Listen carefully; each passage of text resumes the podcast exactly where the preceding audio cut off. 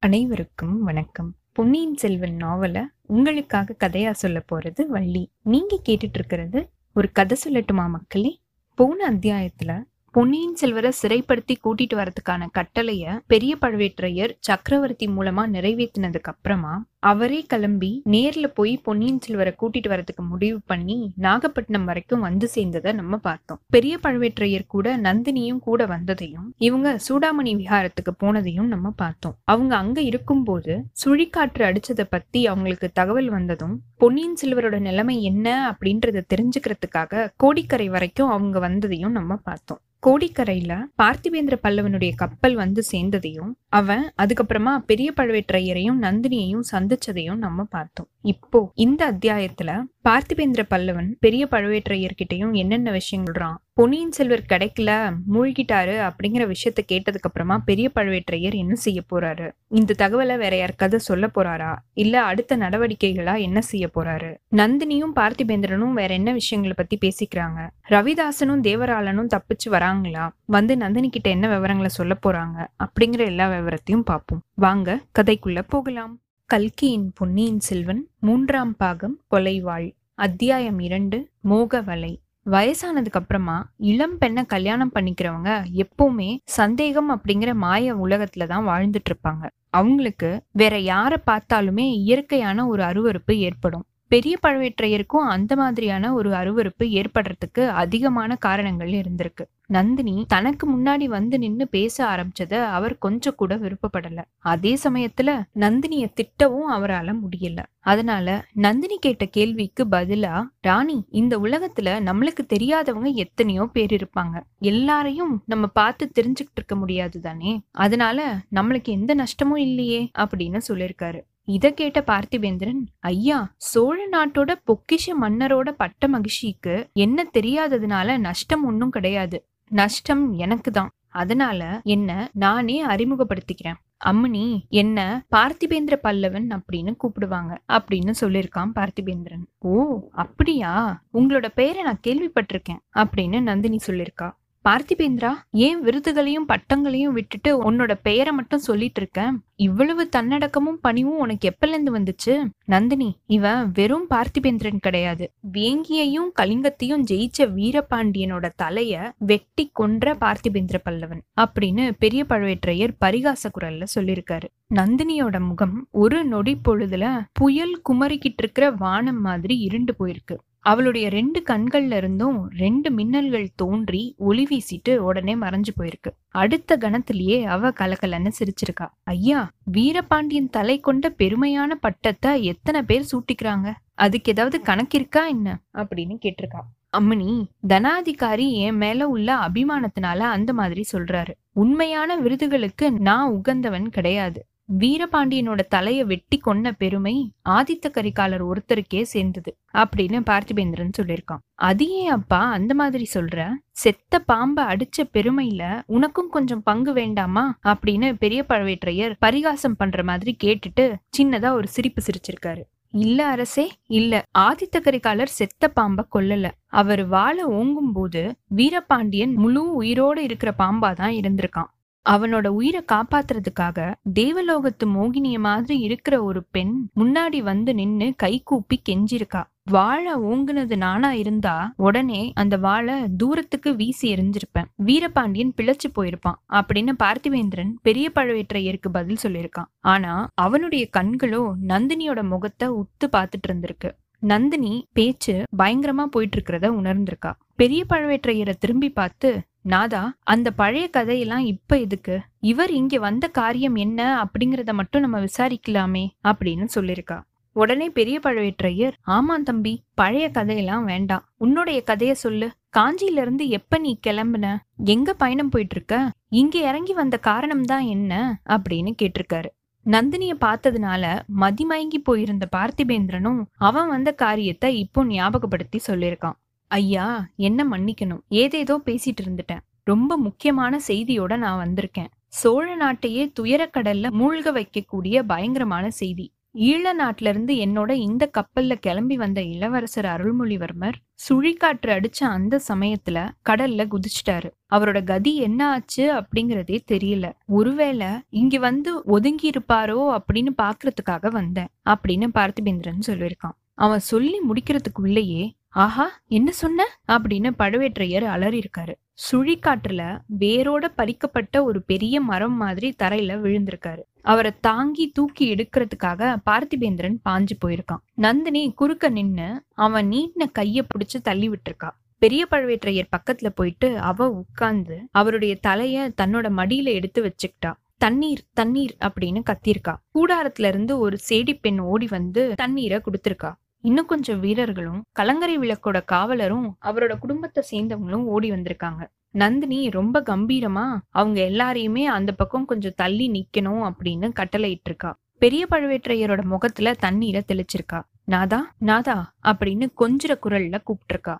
கொஞ்ச நிமிஷங்களுக்கு அப்புறமா கிழவரோட கண்கள் திறந்திருக்கு. உடனே ஞாபகத்துக்கு வந்திருக்கு. சட்டுன்னு எந்திரிச்சு உட்கார்ந்துருக்காரு. நந்தினி கொஞ்சம் முன்னாடி என்னோட காதுல விழுந்ததெல்லாம் உண்மையா? இந்த பல்லவன் என்ன சொன்னா பொன்னியின் செல்வரை கடல் கொன்றுச்சு அப்படின்னு தானே சொன்னான். அந்த வீரகுமாரனை சின்னஞ்சிறிய குழந்தையா இருக்கும் போதே இந்த கைகளால அவனை தூக்கி தோல்ல வச்சுக்கிட்டு நான் சந்தோஷப்பட்டிருக்கேன். இதே கையினால தான் அவனை சிறைப்பிடிச்சு கொண்டு வரணும் அப்படிங்கிற மாதிரியான கட்டளையில முத்திரை பதிச்சு வச்சேன். ஐயோ சோழ நாடு என்னை பத்தி என்ன நினைக்கும் அப்படின்னு பழுவேற்றையர் தலையில அடிச்சுக்கிட்டு இருக்காரு. வைரம் பாஞ்ச அந்த வீர கிழவர் அந்த மாதிரி மனம் கலங்கி புலம்புனத இதுவரைக்கும் நந்தினி பார்த்ததே இல்லை. ஏன் யாருமே பார்த்ததில்ல. நாதா பதறாதீங்க. இவரு செய்திய இன்னும் முழுசாவே சொல்லி முடிக்கல. அத ஃபுல்லா கேட்டதுக்கு அப்புறமா இதுக்கப்புறம் என்ன செய்யணும் அப்படிங்கறத பத்தி நம்ம யோசிக்கிறது நல்லது தானே அப்படின்னு நந்தினி சொல்லியிருக்கா. ஆமா நீ சொல்றதும் சரிதான். பார்த்திபேந்திரா சீக்கிரம் சொல்லு. பொன்னியின் செல்வர் கடல்ல மூழ்கி இறந்துட்டாரு அப்படின்னு தானே நீ சொன்ன? அது உண்மையா? இல்ல ஏதோ கெட்ட நோக்கத்தோட கற்பனை செஞ்சு சொல்றியா? பசிச்சிருக்கிற புலியோட விளையாடாத ஜாக்கிரத அப்படின்னு அந்த கிழவர் கண்கள்ல நெருப்பு வர மாதிரி அவனை பார்த்து கர்ஜனை செஞ்சிருக்காரு. ஐயா மன்னிக்கணும். இளவரசர் இறந்துட்டாரு அப்படின்னு நான் சொல்லல. அவ்வளவு பயங்கரமான நஷ்டம் இந்த தமிழ்நாட்டுக்கு ஏற்பட்டிருக்கும் அப்படிங்கிறத என்னால கூட நம்ப முடியல. சுழற்காற்று உக்ர நிலையில இருக்கும்போது அவர் என்னோட கப்பல்ல இருந்து கடல்ல குதிச்சிட்டாரு அப்படின்னு மட்டும்தான் நான் சொன்னேன். கடவுள் அருளால ஒருவேளை அவர் பிழைச்சிருக்கிறதுக்கு வாய்ப்பு இருக்கு. இந்த கடற்கரையிலேயே வந்து ஒதுங்கி இருக்கலாம். அந்த ஆசையோட தான் பாக்குறதுக்காக நான் இங்க வந்தேன் அப்படின்னு பார்த்திபேந்திரன் சொல்லி முடிக்கிறதுக்குள்ள சுழற்காற்று அடிக்கும் போது கடல்ல குதிச்சிட்டாரா? எதுக்காக? ஏன் குதிச்சாரு? உன்னோட கப்பல்ல அவர் ஏன் ஏறினாரு? அவர் குதிக்கும் போது நீ என்ன செஞ்சிட்டு இருந்த அப்படின்னு பழவூர் அரசர் படபடன்னு எல்லா கேள்வியும் கேட்டிருக்காரு. உடனே நந்தினி குறுக்கிட்டு ஐயா இவர் இலங்கைக்கு எதுக்காக போனாரு? அப்படிங்கறதுல இருந்து விவரமா சொல்லட்டும் அப்படின்னு சொல்லியிருக்கான் ஆமா உள்ளத உள்ளபடியே சொல்லு. உண்மைய சொல்லல அப்படின்னா நீ உயிரோட தப்பிச்சு போக முடியாது. உன்ன அப்படின்னு பழுவேற்றையர் பற்களை நர நரன்னு கடிச்சிருக்காரு. அரசே உண்மையை தவிர வேற எதையுமே சொல்றதுக்கு எனக்கு பழக்கம் கிடையாது. நான் பொய் சொல்ல நினைச்சாலும் என்னோட நாக்கு சொல்லாது. கேளுங்க நீங்களும் கடம்பூர் சம்புவரையரும் இன்னும் நிறைய பேரும் சோழ குலத்துக்கு விரோதமா சதி செய்றீங்க அப்படின்னு காஞ்சி நகருக்கு செய்தி வந்துச்சு. பொய் பொய் முழுசா பொய். செய்தி பொய்யாவே இருக்கட்டும். அதுதான் எனக்கும் வேணும். காஞ்சிக்கு எட்டின அந்த செய்தியை தான் நான் சொன்னேன். அதனால திருக்கோவலூர் மலையமானும் ஆதித்த கரிகாலரும் என்ன ஈழ நாட்டுக்கு அனுப்பி வச்சாங்க. அருள்மொழிவர்மரை கையோட கூட்டிட்டு வரணும் அப்படின்னு தான் அனுப்பி வச்சாங்க. இந்த மாதிரி ஆரம்பிச்சு பார்த்திபேந்திர பல்லவன் அவன் இலங்கையில போய் சேர்ந்ததுக்கு அப்புறமா நடந்த எல்லா விவரத்தையும் அவனுக்கு தெரிஞ்ச வரைக்கும் விவரமா சொல்லியிருக்கான். கதை முடிஞ்சதும் பெரிய பழுவேற்றையர் கடவுளே சோழ நாட்டுக்கு பெரிய கேடு வந்துருச்சு. இந்த பாவியினாலதான் அது வந்துச்சு. இளவரசரை சிறைப்படுத்தி கொண்டு வரணும் அப்படின்னு நான் தானே கட்டளை போட்டேன். நான் தானே மரக்கலங்கள் ரெண்டுத்தையும் அனுப்பி வச்சேன் அப்படின்னு கதறியிருக்காரு. அரசே நீங்க எந்த குற்றமும் செய்யல. நீங்க கட்டளை பிறப்பிக்காம இருந்திருந்தீங்கன்னா கூட இந்த மனுஷருடைய கப்பல்ல இளவரசர் ஏறி காஞ்சிக்கு பயணம் போயிருப்பாரு தானே? வீணா நொந்துக்காதீங்க. நம்மளுடைய செயலுக்கு மேல விதியோட செயல் ஒண்ணு இருக்கு. அது மட்டும் இல்லாம இப்படின்னு பேசிட்டே இருக்கும்போது நந்தினி இதுக்கப்புறம் சத்தமா பேசுறத நிறுத்திட்டு பழுவேற்றையரோட காதோட ஏதோ சொல்லியிருக்கா. அதை கேட்ட உடனே பெரிய பழுவேற்றையரோட முகம் லேசா மலர்ச்சி அடைஞ்சிருக்கு. ஆமா ஆமா. அது எனக்கு தோணாம போயிடுச்சே அப்படின்னு சொல்லியிருக்காரு அதுக்கப்புறமா பார்த்திவேந்திரனை பார்த்து பல்லவா உன்னுடைய கப்பலுக்கு போய் நான் பரிசோதனை செஞ்சுட்டு வரப்போறேன். அது வரைக்கும் நீ இங்கேயே இருக்கணும். தப்பிச்சு போகிறதுக்கு முயற்சி செய்ய வேண்டாம். ஓட முயற்சி செஞ்ச அப்படின்னா உடனே வேல் எறிஞ்சு கொல்லணும் அப்படின்னு வீரர்களுக்கு கட்டளை போட்டுட்டு தான் போக போறேன். ஜாக்கிரதை. முதுகுல காயத்தோட சாகாத. உன்னுடைய பரம்பரை வீர பரம்பரை அப்படின்னு சொல்லியிருக்காரு ரொம்ப வந்தனம் ஐயா. தப்பிச்சு ஓடுற எண்ணமே எனக்கு கிடையாது. அப்படி ஒரு எண்ணம் இருந்தா கூட உங்க வீரர்கள் யாராலையும் என்ன தடுக்கவே முடியாது. முதுகுல காயம் படுற உத்தேசமும் எனக்கு கிடையாது அப்படின்னு சொல்லியிருக்கான் பார்த்திபேந்திர பல்லவன். அரசே இவரை பத்தி நீங்க ஒரு கவலையும் பட வேண்டாம். நானே பாத்துக்கிறேன். தப்பிச்சு ஓட பார்த்தாருனா இதோ இந்த கத்திய உடனே இவரோட மார்பிள பாய்ச்சிடுறேன். நீங்க நிம்மதியா போய் கப்பலை சோதனை செஞ்சுட்டு வாங்க. மாலுமிகளையும் விசாரிங்க. இவர் சொல்றது எல்லாமே உண்மைதானா அப்படிங்கிறத. இந்த மாதிரி நந்தினி சொல்லிக்கிட்டே இடுப்புல இருந்த ஒரு சின்ன கத்தியை எடுத்து காமிச்சிருக்கா.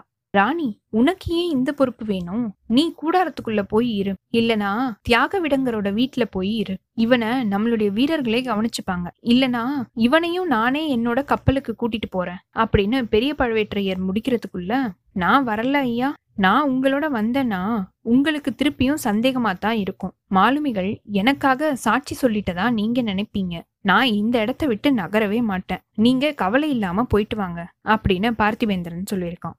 நாதா நீங்க கப்பல்ல இருந்து திரும்பி வர வரைக்கும் நானும் இங்கேயே தான் இருக்க போறேன். இங்க இருந்த மாதிரியே உங்களை பார்த்துக்கிட்டே இருப்பேன் அப்படின்னு நந்தினி சொல்லியிருக்கான் அதுக்கப்புறமா பெரிய பழுவேற்றையரோட காது கிட்ட போய் இவன் இங்க ஏதாவது துப்பறிய வந்திருக்கானோ என்னமோ? யார் கண்டது? அது மட்டும் இல்லாம இளவரசரை பத்தின செய்தி நீங்க திரும்பி வர வரைக்கும் யாருக்குமே தெரியக்கூடாது அப்படின்னு சொல்லியிருக்கா. பெரிய பழுவேற்றையர் தலையை அசைச்சிட்டு படகுல ஏறி இருக்காரு படகு மரக்கலத்தை நோக்கி போயிருக்கு. படகு கொஞ்ச தூரம் போற வரைக்கும் நந்தினி படகையே பார்த்துட்டு இருந்திருக்கா. அதே சமயத்துல பார்த்திவேந்திரன் கண்ணை சிமிட்டாம அவளுடைய முகத்தையே பார்த்துட்டு இருந்தத அவ உணர்ந்திருக்கா. சட்டுன்னு அவன் பக்கம் திரும்பியிருக்கா. பார்த்திவேந்திரன் வெட்கப்பட்டு தலை குனிவான் அப்படின்னு அவ எதிர்பார்த்திருக்கா. ஆனா தேன்மலரை பார்த்த அந்த வண்டு அந்த பக்கம் திரும்புமா? நந்தினி கூர்மையான சின்ன கத்தியை எடுத்து திருப்பியும் காட்டி ஜாக்கிரதை தப்பிச்சு ஓட பார்க்க வேண்டாம் அப்படின்னு சொல்லியிருக்கா. தேவி கத்திய காட்டி ஏன் பயமுறுத்துறீங்க? தப்பிக்கிறதாவது ஓடுறதாவது. வலையில அகப்பட்ட மீன் எப்படி தப்பிச்சு ஓடும்? நீங்க விரிச்ச வலையில மாட்டிக்கிட்டு அப்படின்னு பார்த்திபேந்திரன் முடிக்கிறதுக்குள்ள என்ன ஐயா சொல்றீங்க? என்ன வலைஞர் குலத்து பெண் அப்படின்னா சொல்றீங்க? இது பழவூர் அரசர் காதுல விழுந்தது அப்படின்னா அப்படின்னு நந்தினி சொல்லிட்டு இருக்கும்போது அத பத்தி நான் கவலைப்படல தேவி. ஆனா மீன் பிடிக்கிற வலைய பத்தி நான் சொல்லவே இல்லை. உங்களுடைய வேல் விழிகள் விரிக்கிற மோக வலைய பத்தி தான் சொல்லிட்டு இருக்கேன் சீச்சி என்ன தைரியம் உனக்கு? வலைஞர்குல பொண்ணு அப்படின்னு சொல்லியிருந்தா கூட பெரிய தப்பில்ல. ஆனா ஆடவர்களுக்கு மோகவலை விரிக்கிற கணிகை அப்படின்னா என்ன பார்த்து சொல்றீங்க? என்ன மன்னிச்சிருங்க. அப்படிப்பட்ட அபவாதத்தை நான் சொல்லவே இல்லை. நீங்க வேணும்னு வலை விரிக்கணுமா என்ன? சிலந்தி பூச்சி வலை நெய்யறது ஈக்களை பிடிக்கிறதுக்காகவா அது தான் வசிக்கிறதுக்காக வலை பின்னிக்கிட்டு இருக்கு. ஈக்கள் தானாகவே வந்து அந்த வலையில விழுந்துருது. என்ன சிலந்தி பூச்சி அப்படின்னு நான் சொல்றீங்க? அவ்வளவு பயங்கரமாவா இருக்கேனா? தப்பு தப்பு. நான் தீபத்தை பத்தி சொல்லியிருக்கணும். தீபம் எரியறது விட்டில் பூச்சிகளுக்காக கிடையாது. தீபம் எரிஞ்சு தன்னை சுத்தியும் ஒளி வீசி ஜோதிமயமா செய்யுது. அசட்டு விட்டில் பூச்சிகள் அத பழம் அப்படின்னு நினைச்சு கிட்டக்க போய் அதுவே விழுந்து செத்துறது இப்படின்னு பார்த்திபேந்திரன் சொல்லிட்டு இருந்திருக்கான். ஒரு சின்ன காத்து குப்புன்னு அடிச்சா தீபம் அணைஞ்சிரும். வாயினால ஊதி கூட அதை அணைக்க முடியும். தீபத்தோட சக்தி அவ்வளவுதான் அப்படின்னு நந்தினி சொல்லியிருக்கா. தீபம் அணைஞ்சிரும். ஆனா பூரண சந்திரனை யாரால அணைக்க முடியும்? முழு சந்திரன் சமுத்திரராஜனுக்காக உதயமாகிறது கிடையாது. இயற்கையோட நிதிப்படி சந்திரன் உதயமாகுது. அதோட குளிர்ந்த நிலாவோட ஒளிய வானமும் பூமியும் மகிழ்ற மாதிரி பரப்பிக்கிட்டு இருக்கு. ஆனா பேதையான இந்த கடலை பாருங்க. பூரண சந்திரனை பார்த்து கடல் எதுக்காக இப்படி கொந்தளிக்கணும்? எட்டாத பழத்துக்காக ஏன் கொட்டாவி விட்டு தவிக்கணும்? பல்லவக்குள்ள மன்னர்களோட கவிதா ரசனைய பத்தியும் கற்பனை திறனை பத்தியும் நான் ரொம்பவே கேள்விப்பட்டிருக்கேன். அது எல்லாமே உண்மை அப்படிங்கறது இப்போதான் நான் உணர்றேன். புராணங்கள்லயும் காவியங்கள்லயும் நான் படிச்சதையும் கேட்டதையும் நேத்து வரைக்கும் நானும் நம்பல. இன்னைக்குதான் எனக்கு நம்பிக்கை வருது அப்படின்னு பார்த்திபேந்திரன் சொல்லியிருக்கான். எதை பத்தி சொல்றீங்க? அப்படின்னு நந்தினி கேட்க பெண் உருவம் கொண்டவங்க ஒரு சில பேர் வானத்தையும் பூமியையும் தங்களுடைய காலடியில போட்டுக்கிற சக்தி உள்ளவங்க அப்படின்னு கேள்விப்பட்டிருக்கேன். பார்க்கடலை கடைஞ்சு அமுதம் எடுத்த அசுரர்கள் அமுதபானம் செய்ய வேண்டிய சமயத்துல மோகினியால ஏமாந்து போனாங்க. சுந்தோப சுந்தரர்கள் ஒரு பெண்ணுக்காக அடிச்சுக்கிட்டு செத்து போனாங்க. மேனகையினால விஸ்வாமித்ரரோட தவம் கெட்டு போயிருக்கு. கோவலன் மாதவியோட மோக வலையில விழுந்து கிடந்திருக்கான். தசரதர் கைகேயிக்காக ராமனையே காட்டுக்கு அனுப்புனாரு. எகிப்து நாட்டு ராணியோட காரணமா மகத்தான ரோம சாம்ராஜ்யம் அழிய ஆரம்பிச்சுது. இப்படின்னு பார்த்திபேந்திரன் சொல்லிட்டே இருக்கும்போது போதும் ஐயா போதும். இந்த உதாரணங்கள் எல்லாமே எதுக்காக சொல்றீங்க? தெரியலையா தேவி? யாருக்கு உதாரணமா சொல்றேன்? அப்படிங்கிறது உண்மையாவே உங்களுக்கு தெரியலையா? அப்படின்னு பார்த்திபேந்திரன் கேட்க எனக்கு உதாரணமா சொல்லி இருந்தீங்க அப்படின்னா அத மாதிரி ஒரு பெரிய தவற நீங்க செஞ்சிருக்கவே முடியாது. தவறு எதுவுமே இல்லையே. அவங்களுடைய சக்தியை விட உங்களுடைய சக்தி குறைஞ்சது இல்லையே. உங்களுடைய வாய்மொழியே உங்களுக்கு விரோதமா மாறுது அப்படின்னு நந்தினி சொல்லியிருக்கா. எப்படி தேவி? பழவூர் அரசரை நான் வேணும்னு தான் கப்பலுக்கு அனுப்புனேன். உங்ககிட்ட ஒரு விஷயத்த பத்தி கேட்கறதுக்காக அப்படின்னு நந்தினி சொல்ல உங்களுடைய நோக்கத்தை புரிஞ்சதுனால தான் நானும் அவரோட போகாம இங்கே தங்கிட்டேன் அப்படின்னு பார்த்திபேந்திரன் சொல்லியிருக்கான். வீரபாண்டியனை ஒரு பெண் காப்பாற்ற முயற்சி செஞ்சா அப்படின்னும் ஆதித்த கரிகாலர் அதை பொருட்படுத்தவே இல்லை அப்படின்னும் நீங்க சொன்னீங்க தானே? ஆமா சொன்னேன்.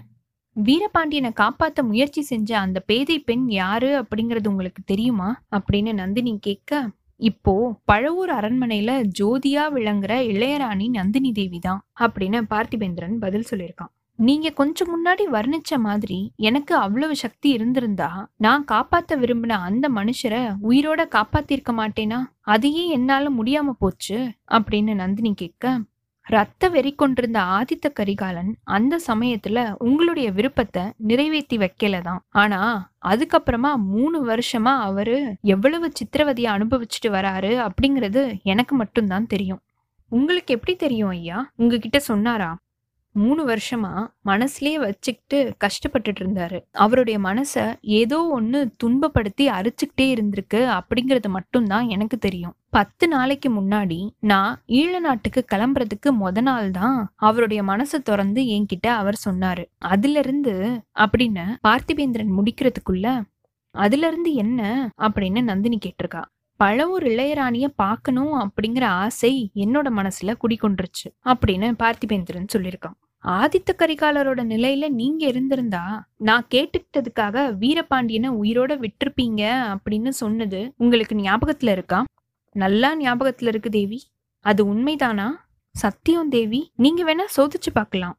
ஐயா என்னோட மனசுல ஒரு சந்தேகம் இருக்கு. அதை சொல்லட்டுமா? அப்படின்னு நந்தினி கேட்க உங்களுடைய தங்க குரல் எதை சொன்னாலும் என்னுடைய செவிகள் கேட்டு இன்பமடையும். என்னுடைய உள்ளம் பூரிக்கும் அப்படின்னு பார்த்திபேந்திரன் சொல்லியிருக்கான். நீங்க என்ன சோதிக்கிறதுக்காகவே இப்படி பேசுறீங்க அப்படின்னு நான் சந்தேகப்படுறேன். நான் விரிக்கிற மோக வலைய பத்தி பேசிட்டு நீங்க எனக்கு வலை விரிக்க பாக்குறீங்க. என்னுடைய அந்தரங்கத்தை தெரிஞ்சுக்கிறதுக்கு முயற்சி செய்றீங்க அப்படின்னு நந்தினி சொல்லியிருக்கா. பார்த்திவேந்திரன் திடுக்கிட்டு போயிருக்கான். ஆரம்பத்துல அவன் பேச ஆரம்பிக்கும் போது அந்த எண்ணத்தோட தான் அவன் ஆரம்பிச்சிருக்கான். அதுக்கப்புறமா அதை மறந்தே போயிட்டான். கபடமா ஆரம்பிச்ச பேச்சு அவனை மோகக்கடல்ல உண்மையாவே தள்ளிடுச்சு. முதல்ல அவன் அப்படி நினைச்சதை பத்தி அதுக்கப்புறமா வெக்கப்பட்டிருக்கான். இத வெளியில காட்டிக்காமையே தேவி அந்த மாதிரி உங்களை சோதனை செஞ்சு ஒற்றன் வேலை பாக்குறதுக்கு நான் முயற்சி செஞ்சேன் அப்படின்னா என்னுடைய தலையில இடி விழட்டும் அப்படின்னு சொல்லியிருக்கான். ஐயா அப்படி சொல்லாதீங்க அப்படின்னு நந்தினி அலறியிருக்கா. ஏன் தேவி? ஏன்? உங்களுடைய பெரிய இளவரசர்கிட்டேருந்து வந்தானே அந்த இன்னொருத்தன். அவன் பெயர் என்ன? அப்படின்னு நந்தினி முடிக்கிறதுக்குள்ள வந்தியத்தேவனா? அப்படின்னு பார்த்திபேந்திரன் கேட்டிருக்கான். ஆமா அவன்தான். என்கிட்ட ரொம்பவே தந்திரமா செயல்பட்டு ஒற்று அறிஞ்சுக்கிட்டு போக முயற்சி செஞ்சான். நீங்க சொல்றத பார்த்தா அவன் தலையில இடி இப்போ விழுந்துருச்சு போல இருக்குதே அப்படின்னு நந்தினி கேட்க துரதிருஷ்டவசமா அவன் தலையில இடி விழவே இல்ல. அவன் நின்னுட்டு இருந்த கப்பல்ல தான் இடி விழுந்தது. அதனால அவனுக்கு வந்த ஆபத்து இப்போ சின்ன இளவரசரை தானே பிடிச்சிருக்கு அப்படின்னு பார்த்திபேந்திரன் சொல்லிட்டு இருக்கும்போது பாவம் பழையாற இளைய பிராட்டிய நினைச்சா எனக்கு ரொம்பவே பரிதாபமா இருக்கு. அவ இந்த உலகத்துல ரொம்பவே பிரியம் வச்சிருந்த ரெண்டு பேரு ஒரே சமயத்துல செத்து போயிட்டாங்க. என்ன ஒரு துரதிருஷ்டம் அப்படின்னு நந்தினி கவலைப்பட்டிருக்கான் தேவி ரெண்டு பேர்கள் யாரு? நீங்க சொன்ன ரெண்டு பேரும் தான் இளைய பிராட்டிக்கு அவளுடைய தம்பி மேல தனியான வாஞ்சி இருக்குதானே? அப்படின்னு நந்தினி கேட்க அது உலகம் அறிஞ்ச விஷயம். அவருடைய பிரியத்துக்கு பாத்திரமான அந்த இன்னொருத்தர் யாரு? ஏன்? உங்களுடைய பெரிய இளவரசர் அனுப்பி வச்ச தூதன் தான். வந்திதேவனையா சொல்றீங்க? அவனை தான் சொல்றேன். சீச்சி சோழ சாம்ராஜ்யத்தையே ஆட்டி வைக்கிற சக்தி வாய்ந்த பழையாற இளைய பிராட்டி அர்ப்பனுக்கும் தற்பெருமைக்காரனுக்கும் அதிக பிரசங்கியுமா இருக்கிற ஒரு வாலிபன் மேல அப்படின்னு பார்த்திவேந்திரன் முடிக்கிறதுக்குள்ள ஆமா அந்த வாலிபன் மேல மோகம் கொண்டிருக்கா. அதனால தான் அவ அவனை பழவேற்றையரோட தண்டனையிலிருந்து தப்பிக்க வைக்கிறதுக்காக ஓலை கொடுத்து இலங்கைக்கு அனுப்பியிருக்கா. பாவம் இந்த கிழவர் இளவரசரோட துர்கதிக்கு அவர்தான் காரணம் அப்படின்னு துடியா துடிச்சுக்கிட்டு இருக்காரு. உண்மையில அதுக்கு இளைய பிராட்டி தான் காரணம். அவ ஓலை கொடுத்து அனுப்பாம இருந்திருந்தா அப்படின்னா இப்படின்னு நந்தினி முடிக்கிறதுக்குள்ள உண்மை உண்மை இந்த விபரீதம் எல்லாம் ஏற்பட்டே இருக்காது அப்படின்னு பார்த்திபேந்திரன் சொல்லியிருக்கான். என்னுடைய கணவர் கப்பல்ல இருந்து திரும்பி வந்த உடனே இந்த உண்மைய அவருக்கு நீங்க எடுத்து சொல்லணும். சொன்னா என்னுடைய நன்றிக்கு ரொம்பவே பாத்திரமாவீங்க. அம்மனி உங்களுடைய நன்றிக்கு பாத்திரமா இருக்கிறதுக்கு இது ஒண்ணுதானா வழி? வேற எந்த வேலையும் இல்லையா? நீங்க எனக்கு கொடுக்கறதுக்கு? ஐயா ஒரு பேதை பெண்ணோட நன்றிக்கு பாத்திரமா இருக்கிறதுக்கு எத்தனையோ நூறு வழிகள் இருக்கு அப்படின்னு நந்தினி சொல்ல அதுல இன்னும் ஒன்னு ரெண்டையாவது சொல்லுங்க. ஆதித்த கரிகாலருக்கு அப்படிப்பட்ட சந்தர்ப்பம் ஒண்ணு கிடைச்சது. அத அவரு கைவிட்டுட்டாரு. விட்டதுக்கு அப்புறமா ராத்திரியும் பகலுமா துடிச்சுக்கிட்டு இருக்காரு. நான் ஒரு நாளும் அப்படி ஒரு தவற செய்யவே மாட்டேன் அப்படின்னு பார்த்திபேந்திரன் சொல்லியிருக்கான். இது சத்தியமா ஐயா? ஒரு பெண்ணோட விருப்பத்தை நிறைவேற்றுறதுக்காக அவ எது சொன்னாலும் செய்யக்கூடிய மனுஷரா நீங்க? எந்த பெண் அப்படிங்கிறத பொறுத்து இருக்கு தேவி. நேத்து வரைக்கும் நான் பார்த்த எந்த ஒரு பெண்ணோட விருப்பத்துக்காகவும் நான் எதையுமே செஞ்சிருக்க மாட்டேன். அப்படி சொல்லியிருந்தா நான் சிரிச்சிருப்பேன். இன்னைக்கு அப்படி கிடையாது. நீங்க சொல்லி பாருங்க. எனக்கு நூறு உயிர்கள் இருந்ததுன்னா அவ்வளத்தையுமே உங்களுடைய விருப்பத்தை நிறைவேற்றுறதுக்காகவே அர்ப்பணம் செய்வேன். ஆயிரம் சாம்ராஜ்யங்கள் என் பக்கத்துல இருந்துச்சுன்னா அது எல்லாத்தையுமே உங்களோட விருப்பத்துக்காக தியாகம் செஞ்சிருவேன். இகத்தையும் பரத்தையும் என்னென்னைக்கும் இழக்கணும் அப்படின்னு சொன்னா கூட அதுக்கு நான் தயாரா இருப்பேன். கொடிய பகைவர்களை மன்னிக்க சொன்னா கூட மன்னிச்சிருவேன். அத்தியந்தமா இருக்கிற நண்பர்களோட தலைய கொண்டு வந்து உங்களுடைய காலடியில போட சொன்னா கூட போட்டுட்டு தான் மறு காரியம் பார்ப்பேன். அப்படின்னு பார்த்திபேந்திரன் அடுக்கிக்கிட்டே போயிருக்கான். இந்த மாதிரி வெறி கொண்டவன மாதிரி பேசிட்டு இருக்கும்போது அவனுடைய உடம்பு தலையில இருந்து கால் வரைக்கும் நடுங்கிருக்கு அவனுடைய வாயிலிருந்து வந்த சொற்கள் குளறி இருக்கு உதடுகள் துடிச்சிருக்கு. பற்கள் கடிச்சிருக்கு. அவனுடைய உடம்புல இருந்த ரோமங்கள் குத்திட்டு நின்றுருக்கு. மூச்சு விடுற சத்தம் கொல்லனோட உலையில ஏற்படுற சத்தம் மாதிரி கேட்டிருக்கு. பார்த்திபேந்திரனுடைய இந்த மாறுதல் நம்ம எல்லாருக்குமே வியப்பு கொடுக்குது தானே ஏன்? அவன்கிட்டயே நீ இப்படிதான் ஆக போற அப்படின்னு முத நாள் யாராவது சொல்லியிருந்தாங்க அப்படின்னா அவன் நம்பி இருக்கவே மாட்டான். பின்னாடி வர காலத்துல நினைச்சு பார்த்தா கூட அவனுக்கே வியப்பளிக்கக்கூடிய காரியமா தான் இது இருக்கும். ஆனா இது பார்த்திபேந்திரனை பத்தின அதிசயம் மட்டும் கிடையாது. மனித இயற்கைய பத்தின ரகசியம். எத்தனையோ மேதாவிகள் காலம் ஃபுல்லா ஆராய்ச்சி செஞ்சதுக்கு அப்புறமாகவும் மனித உடம்போட அமைப்பு ரகசியத்தை நம்மளால முழுசா தெரிஞ்சுக்கவே முடியல. மனித இதயத்தோட அமைப்பு ரகசியத்தை நம்ம எப்படி தெரிஞ்சுக்க முடியும்? வாழ்நாள் ஃபுல்லா பழி பாவங்கள்ல மூழ்கி கிடந்தவங்க திடீர்னு ஒரு நாள் வைராக்கிய சீலர்களா மாறி இருக்காங்க பக்தி பரவசம் அடைஞ்சு ஆடி இருக்காங்க இறைவனோட கருணைக்கு பாத்திரமா மாறி இருக்காங்க மனித சமூகத்துக்கு ஒப்பற்ற தொண்டுகளை செஞ்சிருக்காங்க. இதுக்கு பதிலா ரொம்ப காலமா தூய்மையா கலங்கமே இல்லாம வாழ்க்கை நடத்தினவங்க திடீர்னு ஒரு நாளைக்கு வழுக்கி விழுறாங்க. அப்படி விழும்போது அதல்ல பாதாளத்திலேயே விழுந்துடுறாங்க. பார்த்திபேந்திரனுடைய ஆவேச மொழிகளை கேட்டுட்டு வந்த நந்தினி போதும் ஐயா போதும். நிறுத்துங்க. இவ்வளவு பயங்கரமான காரியம் எதையுமே செய்யணும் அப்படின்னு உங்களை நான் ஒரு நாளைக்கும் வற்புறுத்தவே போறது கிடையாது. உங்களுக்கும் எனக்கும் ரொம்பவே சந்தோஷமான ஒரு காரியத்தை தான் நான் உங்களை செய்ய சொல்ல போறேன் அப்படின்னு சொல்லியிருக்கா. இத்தோட இந்த அத்தியாயம் நிறைவு பெற்றதுங்க. அடுத்த அத்தியாயத்துல பார்த்திபேந்திரன் கிட்ட நந்தினி என்ன விஷயத்த பத்தி கேட்க போறா? அவனை என்ன விஷயத்த செய்ய சொல்ல போறா? அத பார்த்திபேந்திரன் செஞ்சு முடிக்கிறானா? அவனுடைய கோபம் ஆவேசம் எல்லாம் எங்க போச்சு? நந்தினிக்கு ரவிதாசன் தேவராளன் கிட்ட இருந்து ஏதாவது செய்தி வருதா? பெரிய பழுவேற்றையர் பார்த்திபேந்திர பல்லவனுடைய கப்பலை சோதனை செஞ்சு முடிச்சதுக்கு அப்புறமா அவர் என்ன முடிவெடுக்க போறாரு? பொன்னியின் செல்வர் வந்தியத்தேவன் பூங்குழலி இவங்க மூணு பேரும் எந்த இடத்துக்கு வந்து சேர போறாங்க? அப்படிங்கிற எல்லா விவரத்தையும் பார்ப்போம். உங்களுக்கு இந்த எபிசோட் பிடிச்சிருந்ததுன்னா லைக் பண்ணுங்க. உங்கள் ஃப்ரெண்ட்ஸ் எல்லாருக்கும் ஷேர் பண்ணுங்கள் கண்டினியூஸாக எங்களுக்கு உங்கள் சப்போர்ட் கொடுத்துட்டே இருங்க. எங்களோட சேனலை சப்ஸ்கிரைப் பண்ணுங்கள் ஃபாலோ பண்ணுங்கள் அடுத்த அத்தியாயத்துக்காக காத்திருங்க. அனைவருக்கும் நன்றி வணக்கம்.